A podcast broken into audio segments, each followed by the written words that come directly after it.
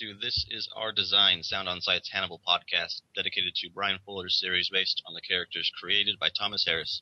I'm Sean Colletti, contributing writer at Sound on Sight, and I'm joined as always by Kate Kulzick, TV editor at Sound on Sight. Kate. Hello. Djokovic just won Wimbledon, and you don't care. Yeah, I shouldn't say I don't care. I should say that I am not versed enough, well versed enough in uh, tennis to know what that means, other than that it's obviously a big deal, and that I've been following. I know I we have I have several uh, Twitter followers uh, who I also follow, friends on Twitter who really care about this and are very informed. And I'm sure after we finish recording, when I go back on Twitter, I'll see a bunch of exclamation points. Um, but no, I, I I cannot have the appropriate reaction to that. I actually don't care either. I just pretend to care. But one thing that I actually do care about is that for listeners of this podcast who have not seen the rest of season one of Hannibal or season two of Hannibal, this podcast will remain, as a reminder, mostly spoiler free. There will be a segment near the end of the episode in which we will address future things Hannibal related. So if you have not seen any of that and would like to remain spoiler free, please fast forward. That will be indicated in the post. Um, but other than that, we will now introduce our guests, special guests, two of them. This is a treat, both from the AV Club. I, I think I imagine the two of you kind of like Randall and Dante from Clerks. Is that accurate?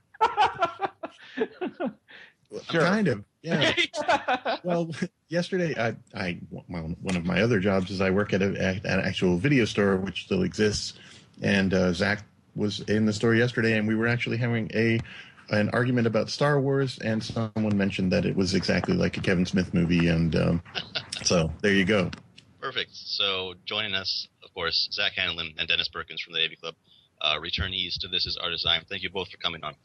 Thank you. Thank you for having us. And as a reminder to listeners, we will be partaking in the enjoyment of alcoholic beverages this time around for This Is Our Design. Kate, what are you drinking today? On your birthday. I forgot to mention that at the top. Happy birthday, Kate. Thank Happy you. Birthday. As we record, it is it is my birthday. I am enjoying uh on the you know to celebrate the occasion. I'm enjoying a skinny margarita, uh, which I don't actually drink because they're skinny, but I drink because they're delicious. Just tequila and lime juice and a little agave nectar, and um yeah, takes out all the filler of a regular margarita. Uh, but this is uh, a Patron tequila. I'm not you know just standard whatever comes in the pretty bottle. Uh, that's that, that's what I'm drinking. I, there's a couple different uh, kinds of Patron now, but I'm not familiar enough with them to to be of use to that. So the one that comes in the green box, that's what I'm drinking, and it is delicious. Sean, how about you? Uh, well, in honor of your birthday, I pulled out the the best of my remaining scotches, uh, which aren't many anymore. But this is uh, Ardbeg Uigeadail. So it's a fantastic PD1 from Islay, and it is among my favorites. So I'm drinking a drink that you would find abhorrent, and uh, you are the same to me, and I think that's kind of awesome. Fantastic. All right, let's get into this. And since we have uh, two guests who are coworkers and friends, I have a question specifically about coworkers and friends. So, uh, Dennis, we'll begin. And uh, mm-hmm. in this episode, Jack and Will butt heads several times, most notably in the alleyway and the barn scenes. But the resolution we see at the end of this brings them closer together in a rather touching way, I think. Do you see these two characters better as friends or coworkers? Hmm, that's a really good question. Um, uh, uh, you know, I think that Jack and Will's relationship is, um, you know, it's it's never one thing or another.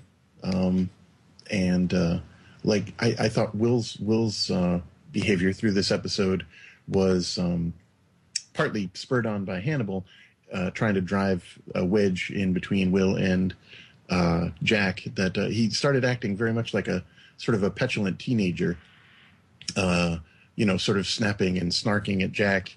rebelling against Jack's authority and what he saw, or what Hannibal had him see as Jack manipulating him, and and uh, you know I think it's Beverly at some one point who uh, makes the, the the comparison explicit. She says, uh, you know, when you when Jack yelled, uh, in in the alley. It was like hearing my mom use the F word for the first time, you know. So I think it's definitely there's there's a power imbalance between Jack and Will, and uh, this episode kind of really sort of points up how that relationship is kind of fraught that way.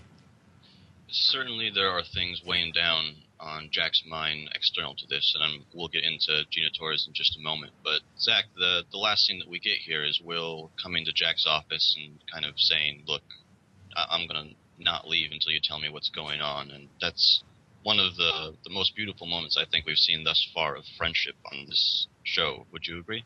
Yes. Oh, yeah. And I, I think um, what makes their relationship so fascinating is that um, that I think they have almost compartmentalized. It's sort of like the way you see everybody, everybody, all the characters in the show have these very um, the the boundaries between um, work relationships and and and friendships are very kind of blurry because you have uh, you constantly see, especially in the first season, uh, Jack going over to Hannibal's house to have dinner, and um, and you see like, but at the same time he'll like he'll help consult on cases, and then you see you never quite know exactly um, how close these people are. It's like this is their only real friend circle, uh, or the people they see every day, would they help to fight and like stop serial killers, which on the one hand sets up, you know, Hannibal's betrayal of them, but on the other hand makes this weird, like Dennis was talking about, the sort of power imbalance between um, Will and Jack, in that when they're working together, Will is like this sort of temperamental artist that Jack is trying to direct to be to to perform in the best way possible, and Will's very kind of skittish about the whole thing. But when they're off the case, there is a definite. I, I don't I don't think that their relationship would be so tempestuous when they're working together if it wasn't for the fact that they were clearly friends outside of work. Like the fact that Will and I love how that scene at the end sort of clarifies that in a way that you might not have picked up before. But there's this sense of yes, I mean I am I know we have our differences, but when it comes right down to it, when it, like in a situation where you clearly need help and you're clearly on the edge of things, I am here for you. And it kind of it makes you like both characters more. And I love the way that it's like they sit down and they see it from the side and you see and you see Will like Will says his piece, like, you know, I'm not you don't have to talk, but I'm gonna be here until you talk. And then Jack thinks and then it ends. And it's just it's yeah, no, it's really, really well done. It's it's a, and it's such this nice moment of oasis and sort of peace after everything. It's like it's like it's a really brutal episode, and to have it end in that moment of like this perfect clarity of like you know what everything else is messed up. I don't know what the hell's going on with my brain. Uh, I don't even know what your situation is, but I care enough about you to say that I am willing. I'm putting myself out there, and I I will help in whatever way I can. Okay, we got the return of Booming Jack. One of my favorite Jacks. there was actually like an audible echo in the alleyway. Yeah, uh, and I think that just shows the intensity of uh, of the character, but also I think you know because we see less and less of Booming Jack as the show continues. I think it also is a sign of the growing intimacy between the characters, where he doesn't need that to pull that out as frequently, and so when he does, it's more significant. Um, so, you know, when when Will overreaches, Booming Jack comes out, and the the other CSIs all scurry. Um, but but I, th- I think the as much as I like Booming Jack, like we've said, they, these are this is clearly a growing friendship, and a, there's a closeness between these characters. That means that uh, Jack will use that voice less and less with Will. All right, let's get to it. We saw Gina Torres at the end of last episode, but this is clearly her coming out episode. Kate, is the Bella character someone you expected to see developed in a series like this, insofar as TV shows usually give uh, main characters family members to interact with? And do you think that she fits into the, the design of Hannibal? Um, well, I think she fits the show really well. But no, I did not expect to meet uh, to meet Jack's wife and to have her be played by Gina Torres and to have her be such a wonderful character. Uh, certainly, I did not, uh, because that is very rarely what a show of this genre cares about doing, and Hannibal clearly does. Also, because we just we haven't met any of the other characters' families, and with the fourth episode, you know, not airing, which had all of those interactions between the CSIs, uh, the the text about um their families and you know their siblings and everything, because that didn't air. This is really the first care discussion of family or, or you know a close nuclear you know either parents or siblings or or, or in this case a wife that we've seen for any of the characters. So I was surprised to to see Bella in this episode when I first saw it, and certainly to see her so prominently featured. But I think she fits in very well. She tells us a lot about Jack, and uh, to see uh, her and Hannibal start this connection, I, th- I thought was really uh, probably the highlight of the episode for me. Well, yeah, that's a really interesting aspect that you mentioned is, is Hannibal's part in it because he's definitely presented as somewhat of an intermediary in their marriage in this episode. Uh, Zach, what it is it what is it about Hannibal Lecter that makes him effective in this role? Well, he's impartial. Like he's fundamentally detached from everything. He we've seen you know we've seen throughout season one and season two, especially in his relationship with Will, that he has emotions, but he's always very clinical and and like he has a perspective on humanity as he doesn't consider himself part of it. There's that that great moment and the in the um when they're having dinner together, the three of them, and they're talking about when she's like refuses to eat because she believes that the, the food was it was cruelly the animals were cruelly killed, and he goes, I I, I hire an ethical butcher, and like there's this sense of like he basically views humanity as a series of um sort of experiments, constantly running psychological experiments that he can just observe and tweak, and it, on the one hand, that makes him a monster because it means he's perfectly willing to kill someone if inconveniences him or irritates him. But on the other hand, if you've ever been with a like hang out, especially even if you were just hang out with your friends and they have problems, it it's always easier to judge other people's problems the further back you are from those problems, and especially in a situation like this where he can provide completely rational, clear-headed um, understanding of both of these people because he's very smart and he's very detached. Um, so yeah, it is definitely uh, an understanding. And yeah, we saw an earlier scene up until this point with one of his other patients, Franklin, and obviously a very different tone, a very different connection between the characters. Do, Dennis, do you think maybe an added aspect of it here is that both Jack and Bella are characters that Hannibal can respect on some level?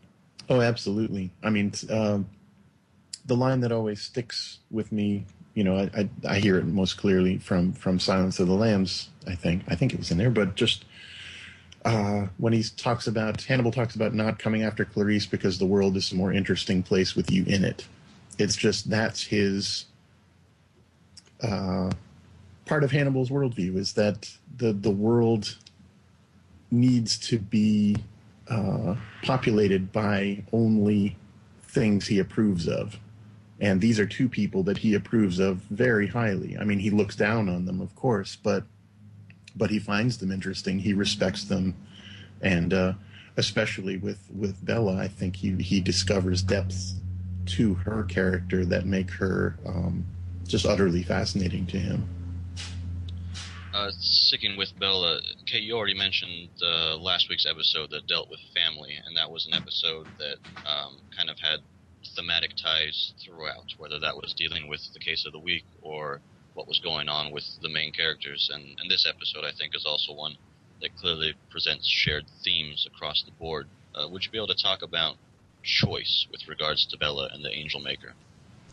There is definitely with Bella a, a discussion of of choice throughout, or, or an exploration of that because she she keeps choosing uh, things that maybe are the, the, characters that we know don't want her to. So she chooses to keep her diagnosis to herself. Um, she she decides that uh, she chooses to not pursue treatment uh, at a certain point to not get chemo, um, and and she's basically choosing to die, and sort of trying to prepare herself and not being able to handle that at a certain in responding. I, I think that that scene we get between Jack and Belle at the end is just gorgeous and and heartbreaking. But this notion of trying to prepare herself or deal with what she's experiencing, um, but not really being able to and having the process of trying to deal with that change who she is and that that is contrasted uh, or paralleled i should say more with the angel maker who is trying to prepare himself to be able to die and willing to die and um but instead of withdrawing in as as she has he is reaching out and and uh hurting others in his attempts to you know self preserve so in, in her attempts to protect those around her and not have to process and deal with everybody else's emotions about things. She's withdrawing into herself and her- harming herself through not pursuing treatment. Theoretically, depend. I don't know that much about chemo, but um, but I, that's the parallel I see. It's it's unusual because uh, I don't think this is a spoiler, but at least up until this point, um, we've seen the agents either catch the killer or the killer has been killed.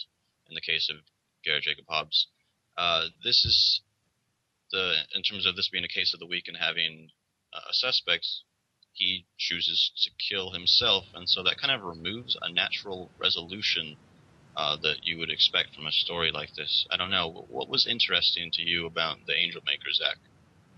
Uh, well, I mean, kind of, if I can go a little broader, like to me, what's interesting about the whole episode is it sort of up to this point, it's the very like I I wouldn't say Hannibal has been a standard show, but it has been a show. You know, there's a serial the serial killers that do these monstrous things to people, and that's pretty typical. We accept that, and, and you know, always when you have a serial killer doing monstrous things to people, the big fear is, oh no, he's going to catch me, and then I'm going to be dead, and that that'll be horrible. And this episode introduces the fact that, well, guess what? You can avoid the serial killer, but you're going to be dead anyway and with uh, with Gina Torres's, char- Torres's character, it's it's basically introducing that it's like she's a fundamental reminder that this is the end for everyone. Like there are variety. The reason like the, the like the the ending of the, the episode is so powerful is that sort of this reminder of this is a real thing that's happening. You can have all these fun games where people get desiccated and torn apart and, and like dismembered and turned into mushrooms or whatever. But the thing is that it's still going to end up as death and you can choose like these people like she's choosing for herself and whereas other people are choosing for other people there's still this fundamental reminder that these the stakes aren't just life or death because death is always the end. The stakes are how life the what the actual life itself.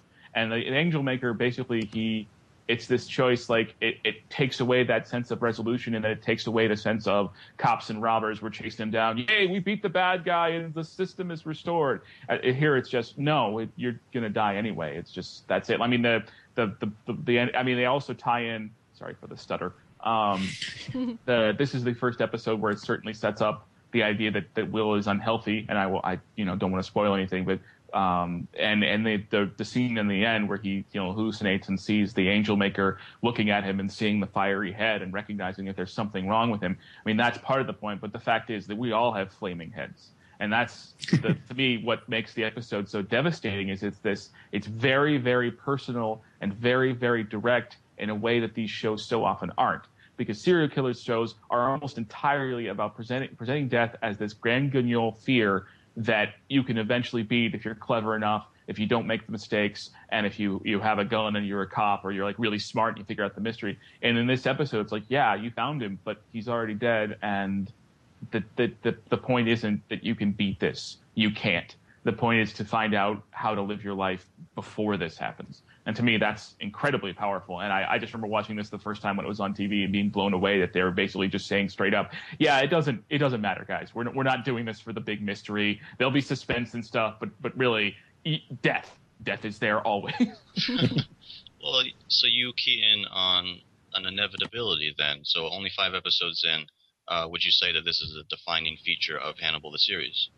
Yeah. Oh, yeah. I mean, like, well, it's, that's kind of one of the reasons it makes the whole idea of doing a prequel work because this is ostensibly a prequel that co- that totally accepts the fact of, of the inevitability. It, like it comments on itself and saying, yes, Hannibal is going. They're they're going to eventually. I mean, this this is not a spoiler. If you watch the show, even if you didn't know anything was going on, they are going to eventually figure out that Hannibal is a monster, um, and like that's built in throughout, like the first and second season, the way it works, and it's it's really less about resolutions and more about that process um, and inevitability is ma- is what makes the process so rich and so vital and so well delicious. I guess you could say. I mean, I'm just thinking off of the cuff here about this because um, I find this a really interesting idea. Okay, do you think then that the characters in Hannibal, um, the the successes and the failures that they experience are, are somewhat dictated by uh, allowing themselves to to understand and accept that inevitability? I guess I'm just spitballing. I think some of them, yes, and some of them, no. The characters because I immediately was thinking actually about the supporting characters and how they fit into that. Because how Hannibal fits into an acceptance of death is an easier conversation to have because he has talked about that on the show, how he feels about death. Um, but how a character like Beverly or or the other techs or Alana fit in with that, um, they're you know this this concept of death and the acceptance of it or the the inescapability of it i think also ties in with the level to which the various characters um their level of self-delusion or um you could also say hope depending on your personality. Uh so how they combine those. So with jack versus bella there there are different responses to her diagnosis the one is much more uh, fatalist than the other theoretically um, without getting into anything that may or may not come later. So, so there you know jack's success or failure in that relationship as he's trying to process and help her deal bella deal with what she's uh, experiencing is very much tied to uh, to to his ability to accept the inevitability of her fate, which at first is not is not something that he doesn't speak of it in terms of a it being a certainty in in the way that she does. She has accepted the certainty of her fate and he has not. And so I think that does shape their their relationship moving forward and um, the success or failure of their roles as supporters of each other. I would agree because it seems like the more resistant that Jack is to that inevitability, then the more difficulty he has. I mean, like a lot of this episode focuses on his breakdown uh, in parallel with Will's, but like you said, Zach, the having that be having the uh, those be the stakes is much more interesting than a traditional uh, version of this story because it allows for that exchange that you've mentioned already, Kate, between Jack and Bella at the end, and she kind of says, um, "We'll beat this together," and there's an implied question mark that's uh, a little bit sarcastic, as if like he probably thinks this, even though it's ridiculous. And his response is, "No, it's your fights, but uh, I'm in your corner," and so this, he can't really relinquish the resistance. I think entirely. He still wants to believe, and I think that that's something that viewers can probably maybe not relate to as much as respect in his character, I guess.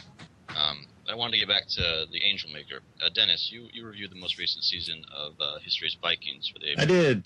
Yes. Yeah, Blood Wings. Yeah, exactly. uh, so that that featured an episode that, that centered around the image of the Blood Eagle, right? Yeah. And, and that's referenced in this episode.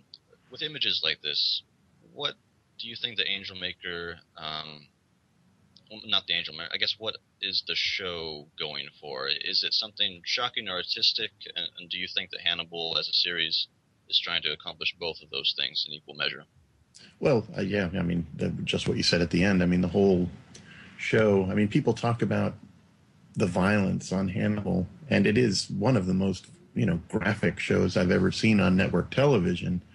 But at the same time, people talk about how, the, how beautiful the show is, and they don't really there's no real separation as far as the show's aesthetic, whether it's a beautiful meal that Hannibal's prepared or how carefully a a set or a shot is prepared or if it's lingering over in this case you know a couple of uh, you know uh, people uh, skinned and you know with their lungs draped over their back. And you know it's it's all aesthetically of a piece in a way. And I think it it sort of it plays into what sort of Hannibal's you know the character's view of the world is there's there's so much beauty and and you know deliciousness in imagery regardless of uh, what it is you're looking at. Anything can be you know uh, an an object of uh, transcendent beauty uh, just from the way he looks at it. You know there's it's not he doesn't recoil from an image like that in horror. In a, in a way, the show doesn't either. Um, it's a really it it kind of puts me off uh, off balance a lot because it's it's approaching violence in a way that television shows usually don't. It's, so you expect to kind of be to have a, a certain reaction, and the way that it's portrayed creates a different one for you. I think it's more that um, it's like it you know it would be like somebody dealing with someone like Hannibal. You're you're dealing with a different animal here. It's not you know it's you can't I, I don't react to the show in the way that I generally react to a television show because it's coming from a, a place that is very I don't know it's different from um, I'm not expressing this well but it's it's like if you're looking at Hannibal and you're talking to Hannibal you're talking to a person but then at a certain point you realize that he is and isn't a person just because it's he's coming from a place that you don't understand. You've got to love how the show first prepares. Yes, Jack is preparing Will. He's preparing the audience. I, I know you guys have seen some creepy stuff on the show, mushrooms, etc. But uh, you know, just gird your loins, uh, and, and, then then shows us that you know horrific uh, image which on the scale going back and watching this again after having seen what comes later, it's almost quaint, which is terrifying that that's my relationship with this level of violence at this point. Um, but but then then has the audacity to say, "Hey, but guys, it could have been so much worse. We could have done this blood eagle thing. So come on. I mean, we we we, we have we went halfway." That is a show that is confident. Absolutely is. Uh, Zach, before we started recording, you mentioned that you were uh, impressed by this episode in terms of its structure. Could you talk about that? Well, it just sets up so much stuff. Like the whole thing. Like there's that there's that beautiful scene in um in in Jack's office where he's um I mean he's interviewing the the wife, estranged or ex-wife of the killer, and and the kill like she starts talking about why she left and what happened after the, he, he got his cancer diagnosis. Um, and I love the fact that she says that you know I left him after the, the cancer thing. I know that makes me sound a hor- sound like a horrible person, and the episode doesn't really judge her for it.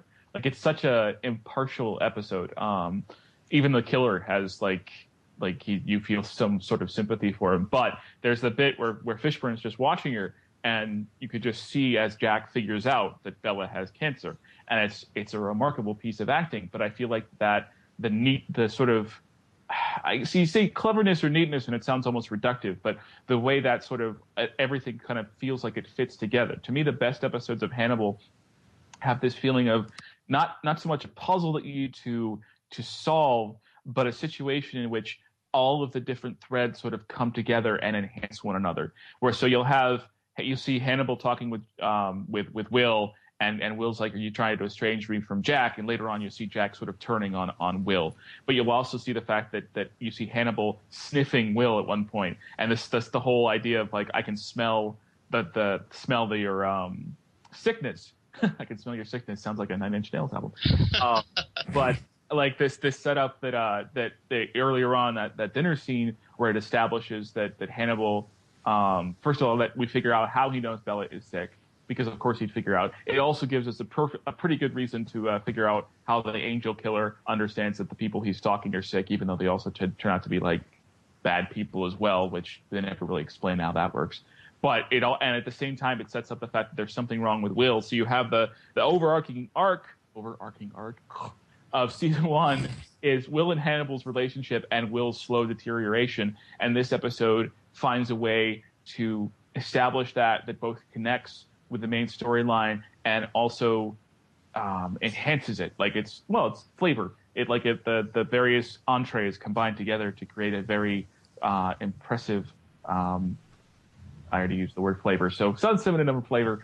Mm-hmm. Um, but it, it's it the way it all it, it all feels like everything fits. Everything makes sense. Everything is sort of this, the, and it builds to that sort of scene where the scene between which we've been talking about between Bella and Jack, which is basically this idea of um, the two of them trying to deal with this problem in their own very specific ways, and I, and the episode finding a way to be both sympathetic towards both of them, but at the same time not make Jack look like the hero and not make like Bella look like the victim. They're both like very and I, I, just feel like that like that it, it like explores relationships in a really interesting way, and I, I just I'm just amazed at how I don't know I I see it. I love the show. I love the show a lot, and there are there have been a few episodes where it's been like, well, it, this is good, but it's not quite there. But this one to me is just like it's firing on all cylinders. To use the cliche, like everything just seems to be exactly what it needs to be to tell the story they're telling and to, to, to show these people in the most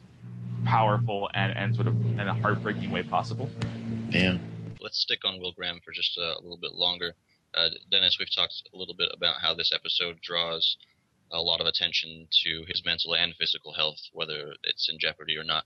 Um, so he's being pushed so far that he's sleepwalking, he's getting short with Jack, he's worrying colleagues like Beverly who confronts him about that in a really spectacular scene. Um, and he's also seen the Angel Maker addressing him, even though the Angel Maker is dead at that point. Do you, do you find it important or essential that we're seeing Will go through this right now? Um, yes, I think the episode really draws the parallel between Will and the Angel Maker. Uh, there's the conversation where the the idea that uh, he was uh, the Angel Maker had been uh, a normal person, for lack of a better term, until this this outside thing changed him. And they're seeded through the episode. There are all kinds of parallels with Will that the idea that there is something physically wrong with him, possibly, you know, that they, you know, his behavior. I mean, we first see him, you know, sort of walking down the this the highway in his underpants, uh, not knowing where how he got there, uh, you know, uh, waking up, uh, standing on his roof. Um, you know, and and their conversations, the idea that, uh, and Will attributes it to uh, the effect of the job, seeing all the things that he's seeing and going so deeply into it. But I think um, uh, the idea that um, something can get inside your head and can change you um, and make you do and and be things that you you were not before, I think is is all seeded right through the episode is, and kind of how Zach was talking about the structure and how it does things that uh, series or stories from this genre don't necessarily do. What I like most about what we get with Will in this episode is that the, the show is very conscious of making sure that it's believable that somebody in this position, somebody who has to go through um, these steps to catch the people that he's after, it, it has to take a toll somewhat similar to this, or possibly even worse. And so uh, it's important for me, and I, and I rarely have issues with believability, but and especially with something like this, which is often heightened in many ways. But that's been a very important part of my viewing experience of Hannibal. I think is is making sure that the characters are having uh, believable and natural reactions to everything that they're encountering. So um, yeah, I find it really effective. But uh, we'll move on to our three recurring segments for the podcast, and beginning, of course, with Kate's classical corner. So, Kate, what can you tell us about the scoring in Coquille? Well, first of all, the uh, the classical piece used in this episode is the Adagio movement of Mozart's Clarinet Concerto, which is uh, one of the final pieces he composed before his death. It is a gorgeous amazing piece. Uh, one of the standard pieces of repertoire, one of the pieces of standard repertoire for clarinetists, uh, classical clarinetists specifically. Um, and it's absolutely lovely. It's used in the dinner scene with uh, Jack and Bella and Hannibal. And uh, oh, Sean, remember when we were talking about season two of this show? and a, a, memorable, a very notable clarinet line came in, and I said, "I don't think they've ever used clarinet on this show before." and then we did like three oh of these God. in the first season, and there's so much clarinet. So much clarinet, yeah. so, so yeah, that it's it's a very beautiful piece, the adagio, but it's also very specifically, it's very mournful and sad. There's a it's there's a simplicity to it, but also there's this very you know some musicologists theorize that he had an he had a sense the end was coming when he was composed or at least seeing where it falls in you know his compositions as one of the very last things he composed before his death. Uh, it's hard not to make that comparison. Also, uh, the he composed it for a good friend, one of his very good friends, uh, Stadler, who is a um, who is a very exceptional clarinetist Um, and and uh, one of the reviewers wrote about oh so there's that connection of friendship and and everything that that in, that goes throughout the episode as well. But uh, one of the a reviewer wrote about one of Stadler's performances of this piece um, in, in 1784 quote never should i have thought that a clarinet could be so capable of imitating a human voice so closely as it was imitated by thee. Uh, verily thy instrument was, has so soft and lovely a tone that nobody who has a heart can resist it.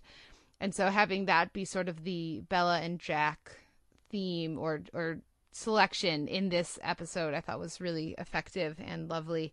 Um, throughout the rest of the scoring in our early breakfast scene with Will and Hannibal, notably there is no music for a part of it, which I thought was interesting, and the the sort of sound wall percussion uh, uh, effect that the show uses comes in when they start discussing aggression, which I thought was interesting. Of uh, the opening scene has a lot of driving eighth notes, but they're very subdued. So just as Will is in this sort of dreamlike bizarre state so so is the the music very it's it's pushing him forward like the stag is in that scene but but gently. Um, and then also uh, there is a you know when we get the second uh, angel scene uh, the the crime scene there's like a, a shuddering to the music that really imitates will's state of mind. At that point he's really he's damaged significantly something's not right um, and the music imitates that as he tries to deal with this you know this second crime scene and then at, at the barn at the end there's just this um the, the music just feels sort of drafty for the first part of that scene, which in a way that I, think is really effective and mimics the barn itself and the uh, the atmosphere of the of the space. But that's before Will's hallucination starts in with the music changes there. But um, but yeah, so that it's it's the music is the strangest and the the strongest, I should say, and the most prominent it's been when we get to that barn. So just as Will is uh, his reaction to this is intensifying with each crime scene, so is the music. And then at the very end, in the Will and Jack scene, we get this really mournful but um, a simple piano line that there's an inevitability about the the the very simple chord accompaniment, uh, piano uh, accompaniment of that scene that I think is very effective. And um, there's motion, but it's very uh, subdued and and uh, almost uh, pulling away. And, and, it's very it's it's there's not a lot of scoring that really stands out and you know punches you in the face like like it often can happen on this show in in this episode but there's a lot of uh there are several moments that are just really evocative for for me at least. Did you guys pick up uh, anything? Uh, were there any particular scenes that really worked for you musically? Uh, after that, I got nothing. yeah, that's. I think that I think this is your ballpark, Kate. You're so good at this. It's it's.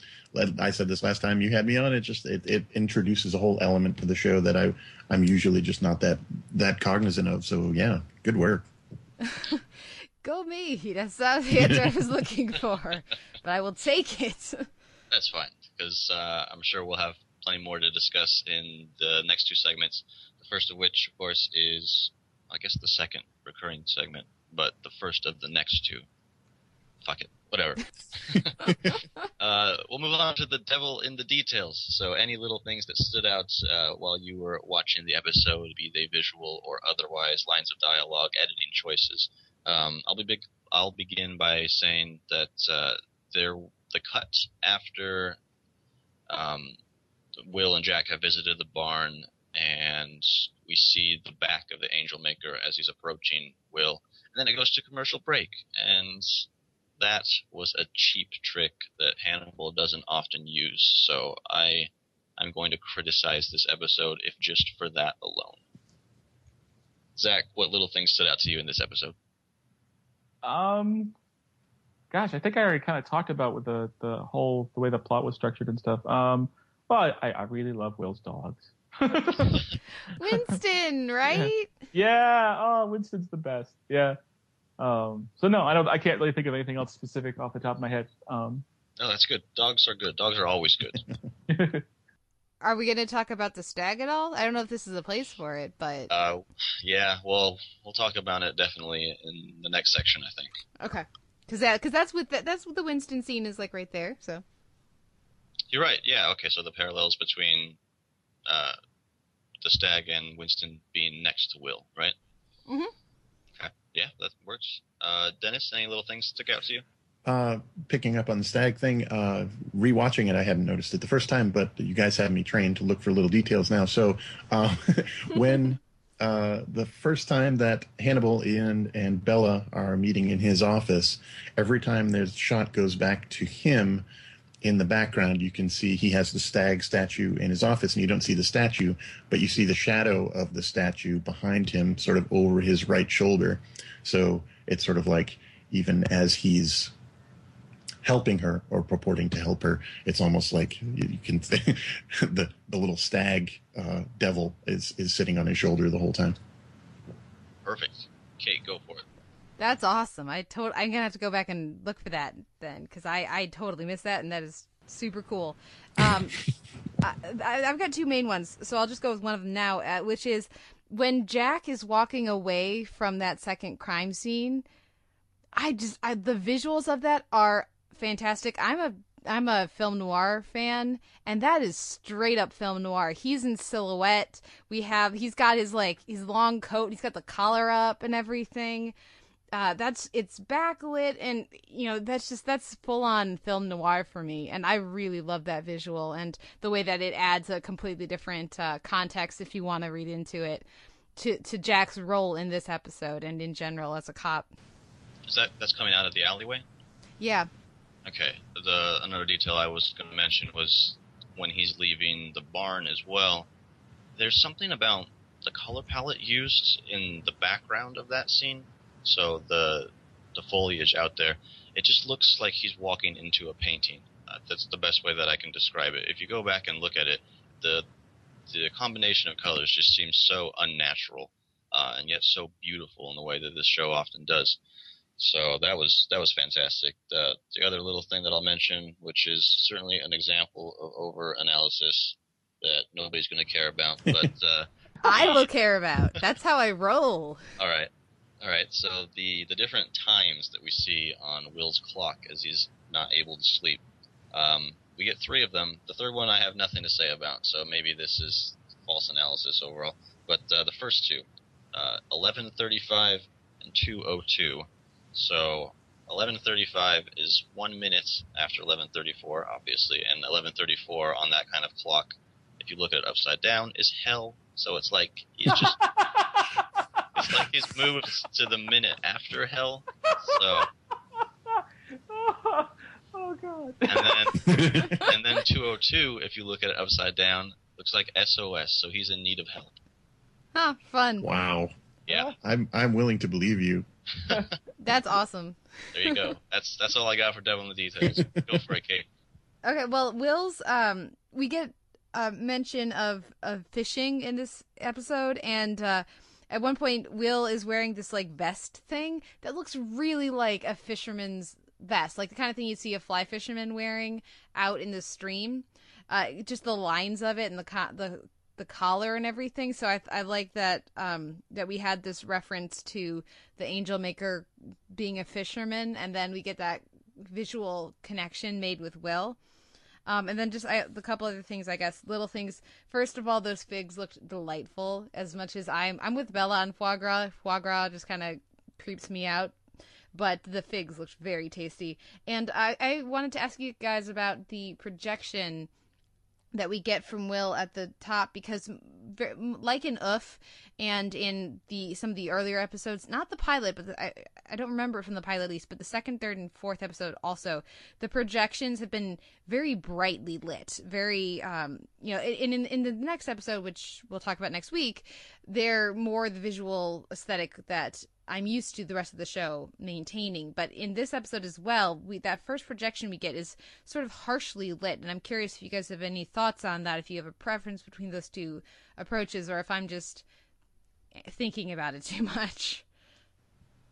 I did not notice that, but you're right. Well, that was the first thing I think when we were uh, rewatching the first couple episodes of this season. The the brightness of it was kind of unusual. Um, and it might just be because we're so used to it not being that that that's why it stood out. But I didn't. I don't think I was picking up on it while watching this one. And I think it was just on my brain because it was. It really stood out to me in episode four, particularly which listeners will remember I wasn't that fond of certain elements, and that was one of them from that episode. So maybe that's why it stood out to me here. But by the time we get to next week, I will it, it, it will be back to what I expect it to be. So whatever whether that's good or bad, I don't know. But that was another thing I noticed, and that's it for me for Devil in the Details. All right, well, let's move to the final segment, which is the new one for this season of This Is Our Design, and that is spoiled meat. So if you have not seen any further episodes of Hannibal, fast forward now. All right, Zach, did you want to kick things off because you were talking earlier about some will related things? Sure, sure. Okay, now that I we'll we'll see how the editing works. Uh, no, I I feel like I like how this episode sets up the main conflict and how Hannibal's going to slowly try and destroy Will's mind. I mean, it's already there with him trying to put a wedge between him and uh, Jack. But that, to me, the moment where he sniffs Will um, is, is is very indicative because we've already seen him smelling earlier, and the line about oh uh, joke about Old Spice. Uh, unless it was the, the, show was trying to set up that Hannibal was was going to start flirting or trying to seduce Will, it, that doesn't. You need something else there, and the fact that it sets up the idea that he knows Will's sick and he's going to use that is pretty important. It's something you can miss, I guess, but um, what I always found really interesting about that conflict is the way it seems to be going in the direction of, boy, you see all these horrible things and it drives you insane and it makes you a killer, which is sort of like the accepted line of, oh, all this bad, vile media is going to turn you into a serial killer it makes kids desensitized toward violence. Whereas the opposite happens, he's just becoming more open to it and he actually is legitimately sick.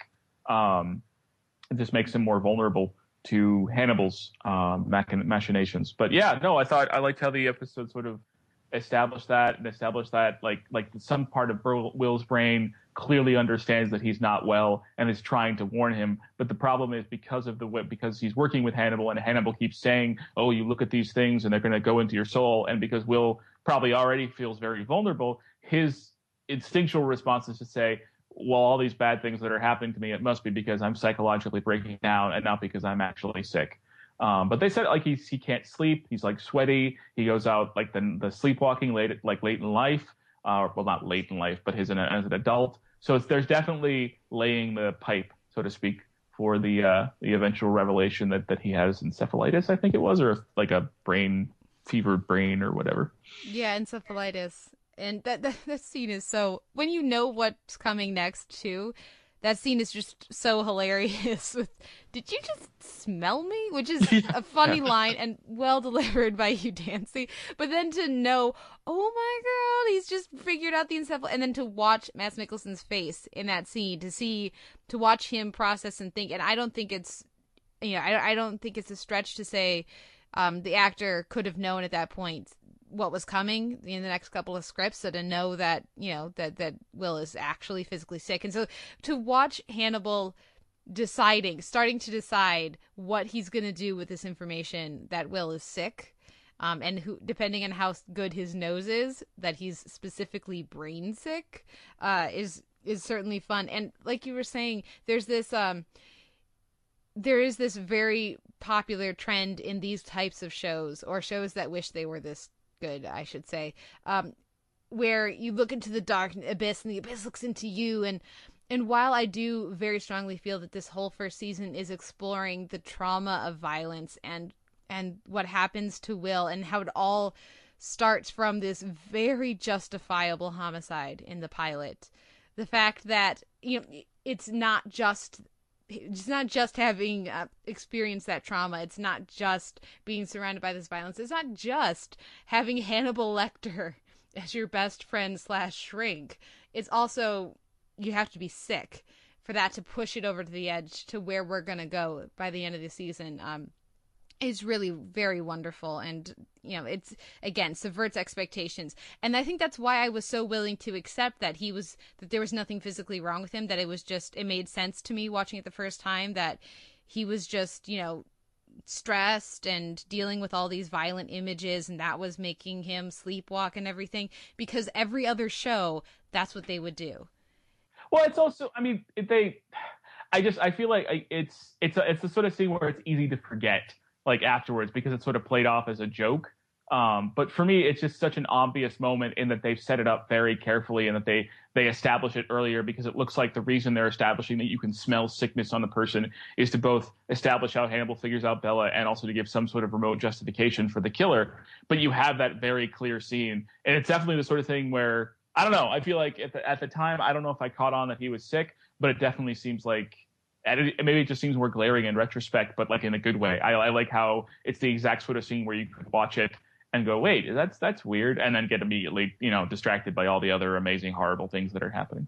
Well, and because the illness that we see from Will feels like an extension of what we've already seen him dealing with, like sweating through his sheets and, you know, the troubled dreams that we saw from him in the first few episodes where I don't think he's sick yet. This is the episode where definitely he's sick but the you know sleepwalking doesn't feel like that big of a difference from the fact that he likes to walk around at night in out out in the fields around his house anyways as they've talked about in the previous episodes of the season and also just you know his troubled sleep to begin with. And so it, it lulls you into a false sense of security. It lulls you into the sense of oh i know what they're doing. It makes yeah. you feel very smart as a viewer before it you know mocks you in a very loving way a few episodes down the line at a certain point, Will refers to the idea of uh, going to sleep in a sleeping bag as the poor man's straitjacket. and exactly one season from now, so season two, episode five, is when we get him in the straitjacket going to to see um, the Beverly tableau. We also get um, we we had discussion of hunting recently with uh, Garrett Jacob Hobbs and the cabin and everything. Um, and this this is our first straight up fisherman uh, parallel as well, and, and, Will as a fisherman in that one you know scene I referenced earlier with his costuming. So we again, I, am on, I'm on the lookout for teacups and china, and I'm also on the lookout for hunting and fishing. And he so that was him, well, he, he says maybe I'm an old mug instead of fine china. Is that what he said in this episode? Yeah, I think so. Yeah. yeah. So I'll be on the lookout for old mugs as well. uh, Dennis, any spoilery stuff you want to mention? Sure. Um, I don't know if this technically qualifies as a spoiler, but but re- referencing what happens with Bella later. First of all, I just want to talk about Gina Torres because I think we can all agree uh, just how how how wonderful she was in this episode. I don't know what what you got to do to get an Emmy nomination around here, but um, uh, the the idea later on that Hannibal doesn't go along with her wishes and help her die or allow her to die. I've always thought about, you know, the reasons why that is.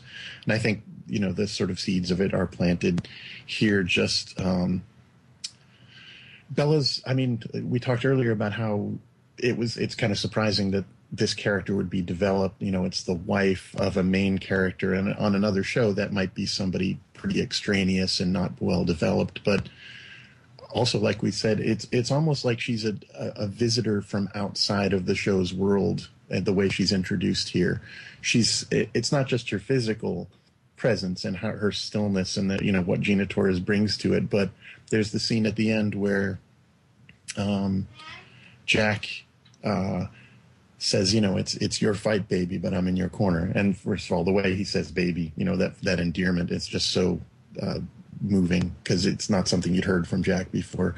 But when she says her quote, I think is something like, you know, I appreciate that, Jack, but I'm not comforted by it. I know that you want to be the hero, you want to save the day or something like that, but I can't give you what you need.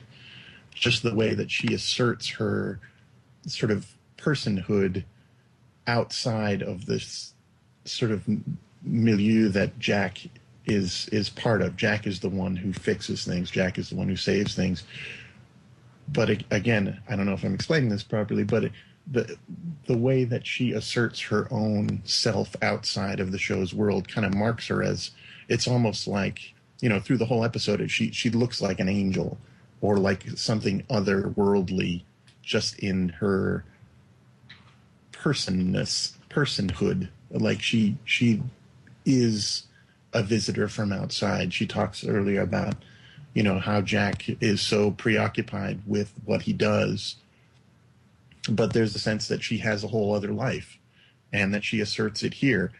I love you. I, I know you want to help, but I am my own person. If I can reference another great work of television literature. Um, it reminds me of uh, Oz from Buffy. He has a scene, if everyone's watched Buffy the Vampire Slayer, as I'm sure you have. Um, there's a scene where he and, and his girlfriend Willow have have uh, uh, become estranged because she sort of cheated on him, and he she's saying I'm sorry, I'm sorry, and he says, Yeah, you said that already. Um, and uh, I I uh, oh God, what does he say? The it's it's not my problem. You know, it sounds like what you're doing is saying things to make yourself feel better, but I'm my own person. That's not my problem. And it's just the, a way of she she's formidable is what I'm saying. And I think Hannibal that that formidableness is what Hannibal responds to later on. Anyway. Well, and you talk about her as an angel, and she's very prominently dressed in white in this episode, and almost all of her appearances later, there either she's wearing a sort of gray color when she's supposed to, when she's t- more tired or more weak, or or she's wearing white, um, and her, that and so to see that costuming choice happen immediately in this first episode I think uh, was was a nice surprise for me. And when you reference that that line, I I adore that line delivery from uh, Laurence Fishburne of uh, "It's your fight, baby, but I'm in your corner." Because Will, uh, sorry, Jack and Bella speak to each other in a very distinct way. They speak slowly. They think about what they're going to say before they say it. They're respectful. There is a um, level of um, propriety to their speech but every now and again a line comes through quicker that they haven't you know thought through and then verbalized and that gives you a glimpse of their their more passionate thoughts um, and that's and this is one of them. He he it, it's not as like just the vowels and the consonants of it it's it's not as as as, as slow or as, it's not as clipped or as properly enunciated as usually jack's dialogue is uh, but that's because of the immediacy and the passion of it. And so to have that, I mean, it's just a wonderful line delivery. We get a couple moments like that from Bella as well, but that one really stands out. Uh, other spoilery stuff. Um, mentioned the stag just a little bit.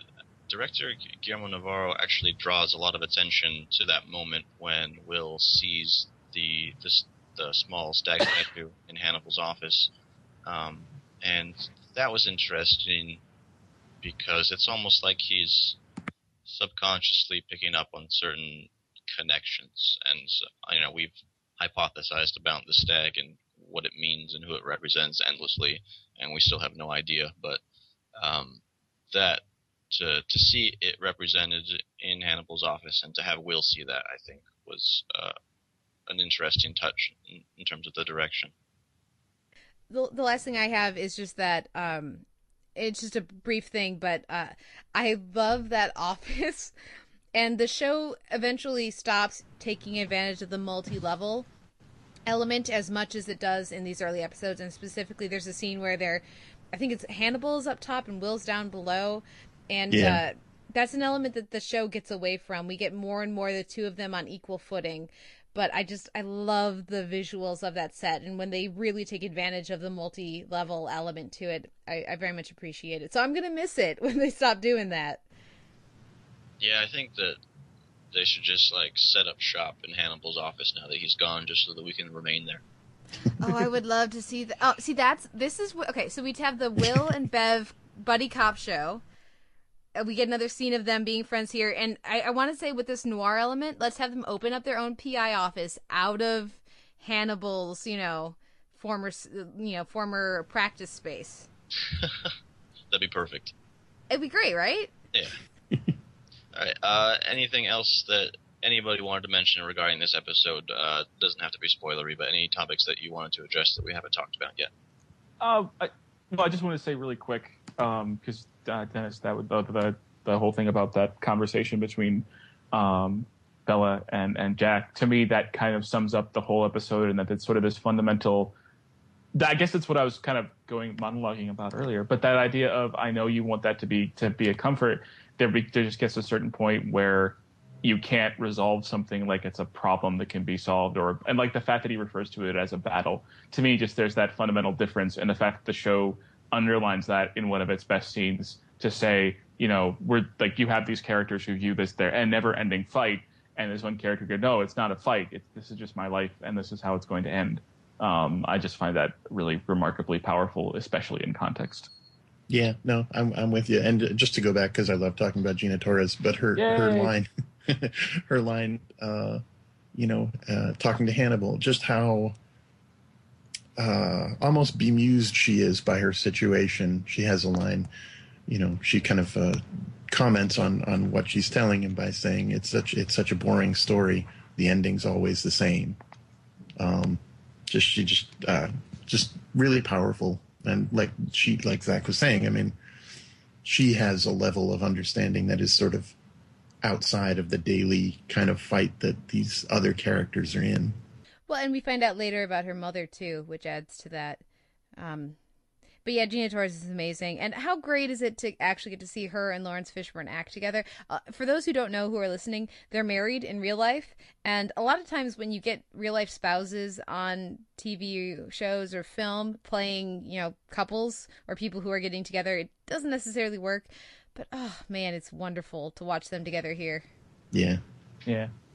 Yeah. yeah.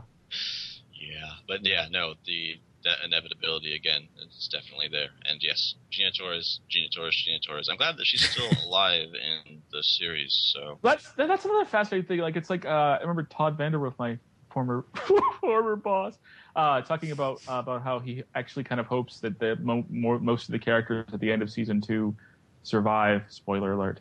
Um, but that seems to fit in as this idea of like yeah, we, we she's gonna die, but we're gonna keep like it's not gonna be this convenient like oh this is the most dramatic moment now she's dead. No, we're just gonna keep bringing her back and eventually she'll be gone. But we're gonna make sure that we you know get the most out of the character and just to remind you that that this sort of just lingers. It's not like a convenient well she has cancer and then we get a telegram at some point and Jack looks sad. No, she has cancer and this just goes on. It's yeah. All right, and that's probably we'll end the discussion this week. Kate and I will be back next week to talk about season one, episode six, Entree. Um, but once again, thank you to both of our spectacular guests, Zack Handlen and Dennis Perkins. Zach, where can our listeners find you online? Uh, you can find me at the AV Club, um, where I'm reviewing uh, 24, and well, that'll be over by then. But I'm reviewing stuff on the AV Club, and I'm on Twitter at Z Handlen, H A N D L E N. So yeah. And Dennis, where can listeners find you? Uh, also, AV Club. Uh, honored to say I'm a colleague of, of uh, Zack and Kate's there, and um, uh, I'm reviewing currently two shows I don't really like. Uh, but uh, read, read, about the Tyrant and Halt and Catch Fire are my gigs at the moment. and on Twitter, I am Dennis Perkins, and then the number five. And this will go up probably when those shows are done, but go back and read Dennis's reviews of them if you watch those seasons. Maybe you'll like them more than he did. Could be. uh, Kate, where can our listeners find you online? Well, to follow the, the trend here, I do have reviews of, over at the AV Club. You can read, um, again, I'm not sure exactly when this is going out, but I'm going to guess that I'm still talking about Spartacus and uh, Blackadder over there. Uh, so, I see, I, I really looked out there. I feel bad for you. Like, your shows are way more current. I'm sure way more people are reading them than mine are, but I love my show so much. Um, that's over at the AV Club, but you can also find me, of course, I'm the TV editor at Sound on Sight, and I've got plenty of articles and reviews going up there as well. Um, and uh, on on Twitter, I'm at the Televerse, and I love talking about this stuff with you guys. So drop me a line, and we can talk about uh, the clarinet concerto and how it's just so amazing and awesome, and how I how I was an idiot for thinking that clarinet was a new thing in season two. and you can find me at the AV Club in the comments section. what? What? What? Where? Damn. Went there. All right. Um, You're one of those. Yeah. Yes. I got so many accounts you guys don't even know. We like them though. well, I have ones that are specifically designed to make the reviewers hate themselves. Well, well done. done. Yeah. Mission uh, achieved. So things that are actually true, uh, you can find my written reviews over at Sound on Sight or at TVOvermind.com, and uh, also co-host the, the Televerse with Kate, which is the podcast about other TV stuff.